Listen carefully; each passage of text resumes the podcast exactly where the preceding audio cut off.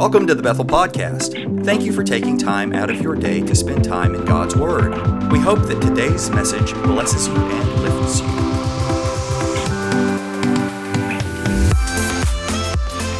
you. Second Kings, chapter eight.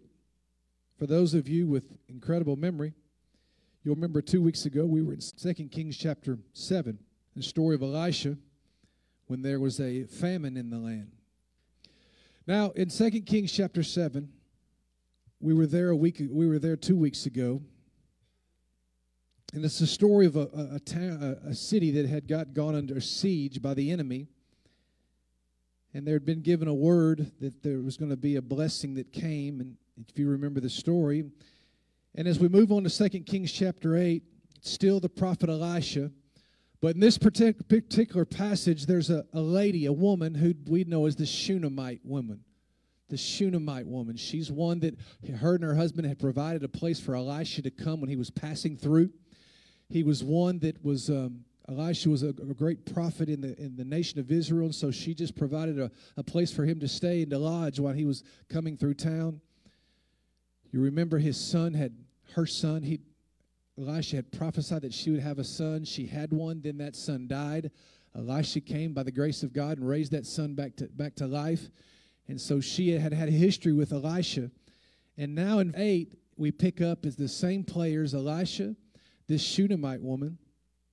And begin in verse number one. It says, Elisha spoke to the woman whose son he had restored to life, saying, "Arise, go, you and your household, and stay wherever you can. For the Lord has called for a famine, and furthermore, it will come upon the land for seven years. Elisha finds this particular woman.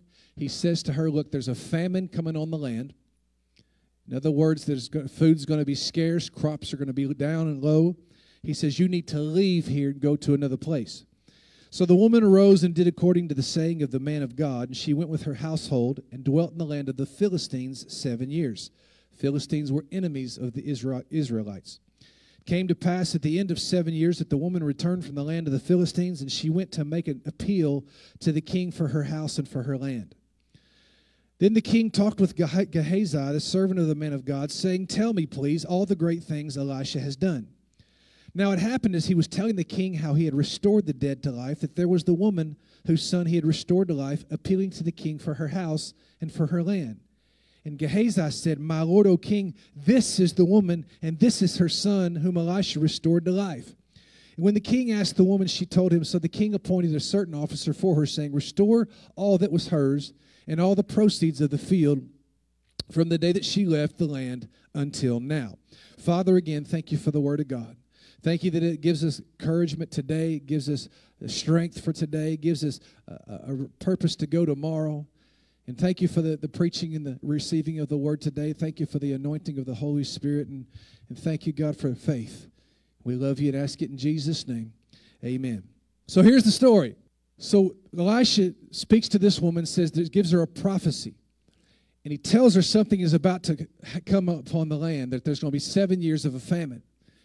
And the woman takes the advice of, the, of, of Elisha, and she takes all of her household and moves away for seven years. Finally, she decides to come back. When she comes back, she has to go to the king to get her land to her restored, of which the king does. But ironically, what happens is while she is coming back to see the king, Gehazi, who's Elisha's servant, is talking with the king about this particular woman. And the king says, the, Gehazi says, "Look, she comes in, this is the woman." The king gives her all her land back, gives her the proceeds from it, and God is honored as a woman who's honored God. Now, there are times in the life of you, of you and I when things happen that probably are not necessarily our fault. There are things that happen that are not necessarily lands on our back. We're just kind of caught in the crossfire. A loved one dies. No fault of our own. A, a person leaves, a, a company downsizes you. Things happen that you just didn't see coming, and you're just kind of caught in the crossfire. But do you know that even in those times, God has a pathway of provision for his people? Even in the times when you didn't see it coming, Even when the time when a pandemic strikes the entire world, even in those particular times, God still has a way of provision, a pathway for his people. This particular lady here, she didn't see this coming. It wasn't her fault that there was a famine in the land. When, let me just say this about, about natural disasters. Do you know that God has his finger on the pulse of natural disasters in this world? Hurricanes, tornadoes, uh, uh, every different type of earthquake, things like that. Many times God uses that to judge a people. So when you say, what do you mean to judge a people? When people don't do right, lots of times God sends particular types of disasters to help those people to turn back to God. In the Old Testament, Deuteronomy chapter twenty-eight, God lays it out for everybody. He says, look, I'm your God, you're my people. If you do, if you do right, if you follow me and you obey me, these things will happen. And he puts a list of things. You'll be blessed in your field. You'll be blessed in your in your children. You'll be blessed in the areas of life. You'll be protected from your enemies when you follow after God. And on the other side is the curses. And the curses is if you don't follow God, if you don't keep his decrees and go after, walk after his ways, these things will happen. And he says you'll have you'll have famine, the land won't produce, your children won't be blessed, your enemies will overtake you. So really, God uses natural disasters to really bless people, to help people, or to bring people back to him. He doesn't ever do it just because he's got a bad a bad attitude one day. God didn't ever wake up with a back, with a backache and say, oh, today I'm sending lightning to strike somebody. So what happens in, a, in the nation that we live in, that there are times, if you're familiar with With the, with the state of California. And I say this because California has had drought problems. They've had fire, wildfire problems. They had something called El Nino. But California is a liberal state, very liberal. In other words, not liberal if that's your political per- perspective, but liberal is they've opposed God in their, in their thinking, in their laws. Things have happened in, in, in California. They've allowed lifestyles to flourish. They've allowed different things that God is specifically against to happen. Do you suspect that maybe those wildfires and those droughts are a way for God to try to get California to come back to him? There's godly people in California who love the Lord. But as long as people are in position who oppose God, God's going to do something to get those people to pray and to seek God so God can turn things around. Does that make sense? So, so Nat, I had one man in church one time. He, there was a hurricane that came through, and he got up in church and talked about, hey, that's just God. That's not God's fault. God didn't have anything to do with it. He said, it just happened. So I had to go behind him and said, look, God controls the winds and the waves. Nothing that happens on this earth doesn't go through the hands of Almighty God. Almighty God is, let me tell you something, Almighty God is right in the middle of your situation. He's right in the middle of your hurricane. He's right in the middle of your tornado. He's right in the middle of wherever you are. He's not so far removed that he doesn't know how many hairs upon the hair ahead, hairs upon your head. He's that kind of a God who knows exactly what's going on in the world that we live in. Thank God, because some of us live crazy lives and we need God right in the middle of our life. So we come to this Shunammite woman, and the Lord called for a famine, because Israel at, at that particular time had turned away from God. And he said it would come for, for seven years. Now, when, when tragedy happens, it's interesting to me. He says this in verse one, arise and go, you and your household, stay wherever you can. When life kind of gets topsy-turvy, he gave her some good advice. He didn't tell her where to go. He just said, go wherever you can. And so there's some good advice in that when life seems to be going crazy and things happen that you didn't suspect happen. Do you know that when we do the best we can before God, that's all God requires of us? He could have told this little lady, look, go to Philistine, go to Gaza, go to this neighborhood, go to this street, third house on the left, knock on the door, open it up and tell him, hey, I'm staying here for seven years. But he didn't give him that information, did he? He just said, go somewhere, anywhere, and do the best you can. Listen, for those that have gone through divorce or going through divorce, sometimes you just do the best you can by God. When the, when you get a, a, a notice from the from the job that they're no longer going to need your services or getting downsized, just do the best you can by God. What do I do next? What do I do when I go through times like that? Friend, sometimes God just says, do the best you can by me. I have a, a, a relative I love very dearly, went through a divorce. And before, um, when he was... He was always in church, just grew up in church, and he would always sit on the front row and would always raise his hands during worship and worship God, had a passion for that. And so we went through, through this divorce, and it was hard to watch him go through it. But the week after he signed the divorce decree, do you know where he was? The next week, next Sunday, he was on the front row. He had his hands raised, and he was worshiping God. He was just doing the best he could. See, the thing is, is I, I appreciate that about God. Sometimes God says, look, I can't tell you exactly what to do right now. That's not part of my plan. But what I can tell you to do is just do the best you can. Just hang in there.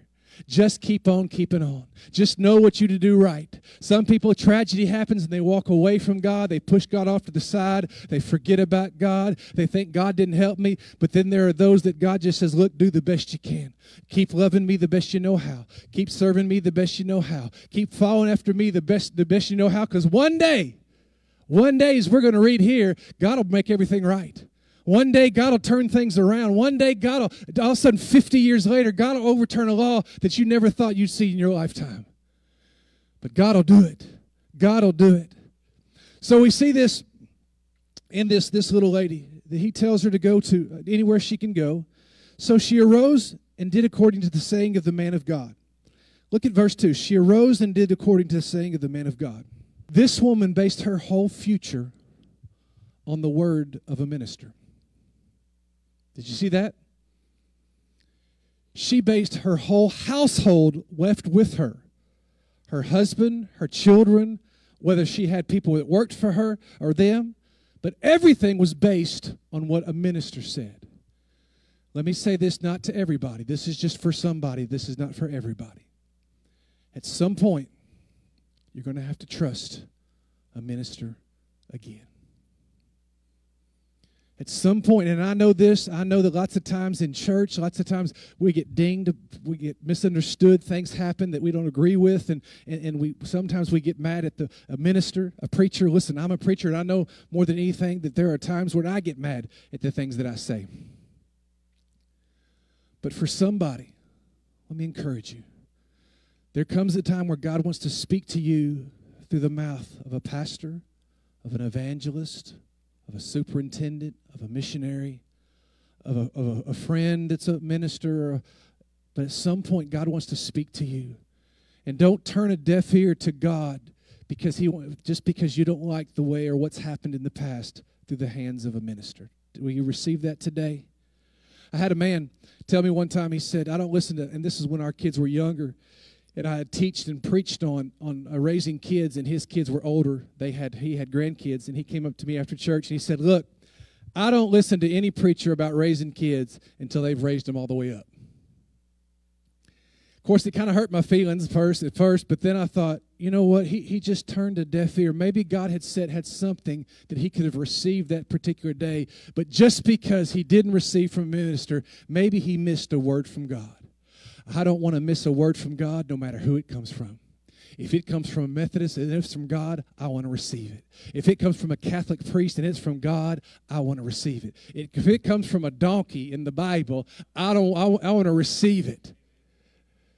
Don't matter who it comes from, but I don't want to miss out on a word from God just because I think it can't come through that particular person. Amen? So here we go. So she arose. Verse two, and, this, and did the saying according to the man of God, and she went with her household and dwelt in the land of the Philistines for seven years. Verse three, it came to pass at the end of seven years that the woman returned from the land of the Philistines, and she went to make an appeal to the king for her house and for her land. Now, let me explain to you what happens with, with, with land ownership in, in Israel. When the twelve tri- tribes went into the land, God divided the land. Twelve tribes, and they divided the land among the twelve tribes. They then divided that land among the, the clans of that tribe and then the families of that tribe. And then what would happen is everybody had a piece of property. Everybody had something that they could support themselves and support their family with. Now, it could never be sold. I could never sell my land. But what could happen is if I got in financial trouble, I could almost rent my land to somebody else so I could help pay that debt back. If things got real bad, I would then go sell my, not sell my land, but rent it to the to the bank, and the bank would then hire me to work my land until I could pay them back. At the end of fifty years, all debts were forgiven. Come on, we need to bring that back in America today, don't we? It didn't matter what you owed, who you owed the land for, who you owed, all debts were forgiven at fifty years, called the year of Jubilee. This little lady here had to raise funds to travel away, so she rented her land out to the king. So when she came back, she went to take possession of her land again. There was probably money that she owed against that land. So it's interesting to me that she went to the king to get her land back. And uh, when she got, now the interesting part is when she got there. Now watch this. When she walks in the door, when she walks in the door, Gehazi, who is Elisha's um, servant, is talking with the king about her. About her. You ever walked in the door and somebody was talking about you? You ever walked in the door and your wife's on the phone and she's mentioning your name? Well, that'll make you get scared real quick, won't it? Yeah, you know, and so he walks in and she's talking. They're talking about her. And what happens is, see, the thing is, is that the king was talking. He had heard about Elisha and the great things, the miracles that had happened at the hands of Elisha. And he heard about this Shunammite woman who raised, whose son was raised from the dead. And so he had invited Gehazi in to talk about that, and that's the exact moment that the little lady walked in. Listen, God will put you in the right place at the right time with the right people.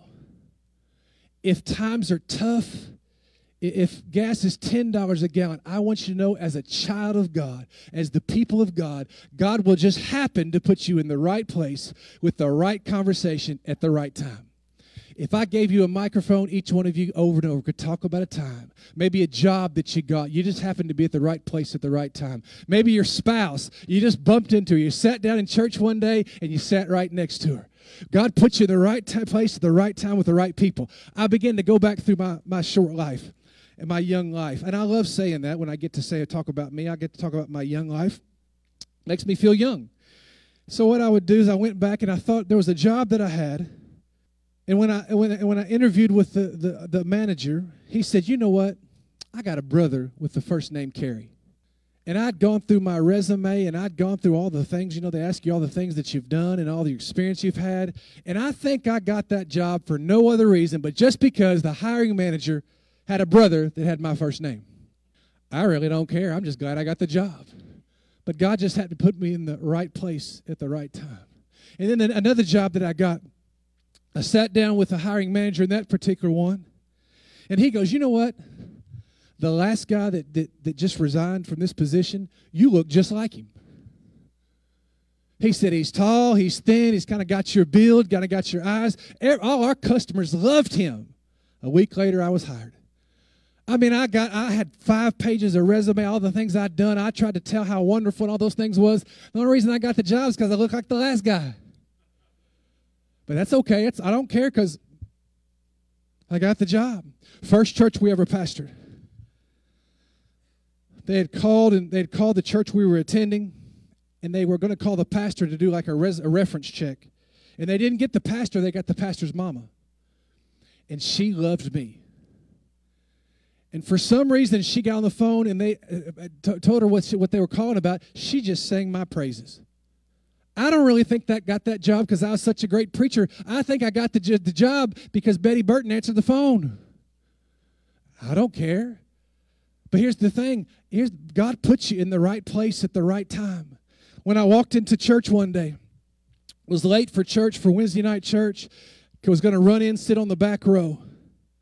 Came in sweating. I'd been running. I ran from my house to church. It was about a quarter of a mile because it was close enough. I really didn't have to drive, but I came in. It was hot. I was sweating, and I just found an empty spot. Looked looked in church, found an empty spot, sat down, and guess who I sat right next to? Leanne Hoover, my wife for twenty-six years now. Listen, I don't think she just really thought I was all that great, but the thing is, I just happened to sit by, by her at the right particular time. See, the thing is, is God does that for you. God just happens to put you in the right place at the right time. You just you just let God be God. And don't give up and don't quit and trust him. Even when there's a famine in the land, God will have them talking about you when you show up. And that's this little lady right here. That's this little lady right here. She just happens to show up. And when she shows up, they say, look, we're just talking about her. Now, let me just talk to you for a second, business people. Because when she showed up, the king said this, we're just talking about you. And she made her request, and, and so he, not only did she get her land back, but she, they went back and they figured out how much her land had produced in the last seven years, and they gave her the gross, not the net. Did y'all keep up with me? In other words, usually when you produce a crop, you pay the bills, and then you get what's left over. The king didn't do that. He went back and saw how much it produced, and he gave her the entire amount for all seven years. She couldn't have done that good if she had worked it herself. She couldn't have done that good if she had stayed there. But that's the kind of God we honor. That's the kind of God we serve. He gives us more than enough. He provides in ways we could never provide for ourselves. He does things so wonderful that even in those things, he just he does beyond, above and beyond what we could ever ask or think. If you believe that to be true, then just give the Lord a hand clap today. If he's been like that for you.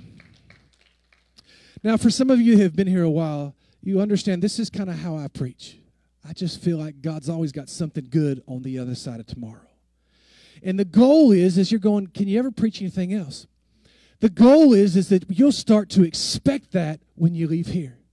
That no matter what you face, no matter what the doctor says, no matter what the lawyer says, no matter what the banker says, you'll leave here and you'll just have this expectation, I can't wait to see what God's going to do. I can't wait to see how God's going to show up and figure this one out. I mean, my goodness, there's just no way that God could have ever, nobody could have done anything like this except Almighty God. So my friends, let me tell you something. Tomorrow on Monday morning when you get up and go to work, my prayer is that you wake up and you say, God, I don't know what's going to happen today, but I know it's going to be wonderful. God, I don't know what's going to happen today, but today may be the day they overturn Roe versus Wade. God, I don't know what you're going to do today, but I just expect my kids something great's going to happen. God, I got these problems. I got this famine. I got this pandemic. I got high gas prices. I got all these things. But what I do know this is you're not going to stop being God just because gas has gone up. Amen? Gehazi. The interesting thing about Gehazi, take your Bible and go that way. Go left. Go to chapter five. Just to show you the extreme measures that God will go to, how he'll work circumstances around in your life just to make, make things work for you. In Second Kings chapter five, in verse twenty, Elisha has just, uh, by the hand of God, has watched Naaman get healed of leprosy. You know, Naaman went and dipped how many times? Seven times. J B Q question. How many times did J B Q dip in the, did Naaman dip in the in the Jordan River before he was healed? Seven times. Naaman was was was was dipped seven times in the Jordan. Got up, he was healed. And this is the right on the heels of that. Naaman offers Elisha money. Elisha says, no, I don't want it. In verse twenty, this is where it picks up. This same Gehazi, the servant of Elisha, the man of God, said, look, my master has spared Naaman the Syrian while not receiving from his hands what is brought. But as the Lord lives, I will run after him and take something from him. Gehazi got dollar signs in his eyes, didn't he, y'all? He said, look, this guy came with all this pomp and all this money, and Elisha didn't take anything. We ought to get a little something for our troubles. So he chases after Naaman. Verse twenty-one, he pursued Naaman. When Naaman saw him running after him, he got down from the chariot to meet him and said, is all well? He said, all is well, but my master has sent me, saying, indeed, just now two young men of the sons of the prophets have come to me from the mountains of Ephraim. Please give them a talent of silver and two changes of garments. So Naaman said, please take two talents. And he urged him and bound two talents of silver in his two bags with two changes of garments and handed them to two of his servants, and they carried them on ahead of him.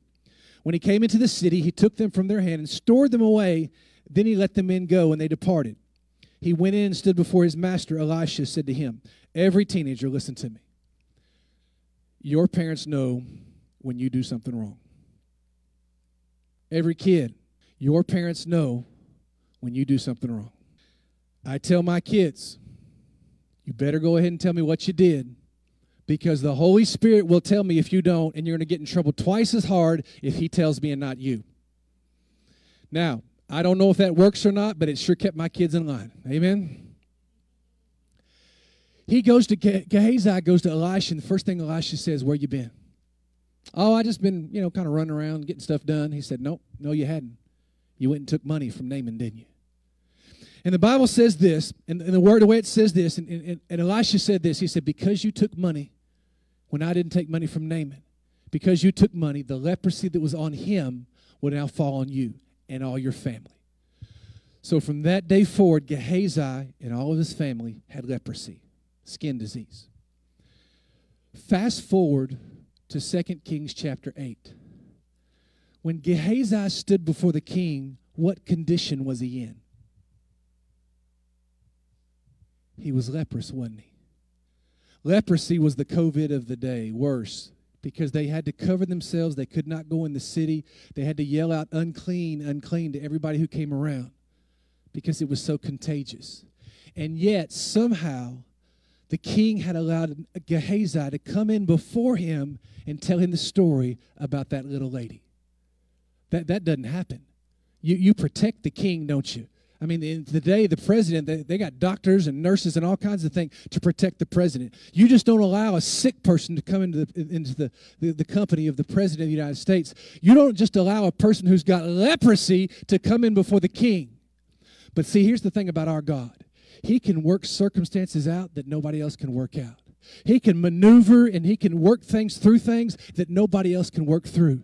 Even to the point that the king said, I don't care if he's got leprosy. I want to know what God did through the prophet Elisha. So if God will do that for this little Shunammite woman, what can he do and what can he not do for me and for you? That means if it's a business, look, there's no way this business is going to work. God can maybe somehow work it around. He'll bring the right people into your path. He'll bring the right clients, the right customers, because he's the kind of God who can do things that nobody else can do. I'm looking for that special someone, but I'm thirty-seven years old, and, and I want somebody who loves God. You, there's just nobody out there like that. Friend, God can work through things. He can navigate things. People on the East Coast, he can move them here to Arkansas somehow and sit, sit them right next to you in church one day, or you'll bump into them at work one day, and that's the one that God has for you. Don't ever doubt the things that God will move to get you to your place where he wants you to be. Do you believe that? Do you expect that? For you, you say, look, I, I'm just a Joe Christian. I, I, let me tell you, my friend, you are not just Joe Christian. You are somebody to Jesus. You're not number eleven billion two hundred thirty-one thousand. You are, you are Rowan. You are, you are Brother Pace. You are Ryan. You are Carrie. You, you are known on a first-name basis by the creator of the universe, and he's going to work things out through famine or storm or hurricane or whatever the case may be, any trial you might go through. God's going to provide a pathway for your provision. Amen? Can you imagine the little look on that lady's face when she walks in and they're talking about her? Or the look on her husband's face when she goes home and says, you're not going to believe this. They're going to give us the land, but give us the gross as well. Can you just imagine? Anybody ever been there? You ever been there where you just kind of go, I don't know how God did it, but he did it. That's where I am today. Because I don't know how in the world God overturned something that seems so ingrained in American American life that today we stand and it was overturned. Let me tell you this. It wasn't done by the hand of men. God used men, but at the end of the day, it was done by the hand of an almighty God. Thank you for listening to today's message. We pray that it challenges you to dig deeper into the Word of God and grows your faith. If you would like to reach out to us, please visit our website at w w w dot my bethel dot net. Thank you.